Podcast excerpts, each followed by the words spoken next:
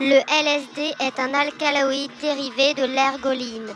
Il possède donc un noyau hétérocyclique aromatique de type indole. Dans sa forme pure, c'est un solide cristallin incolore ou légèrement blanc, inodore, faiblement amer et soluble dans l'eau. Plus le cristal est sombre, moins il est pur il est dégradé.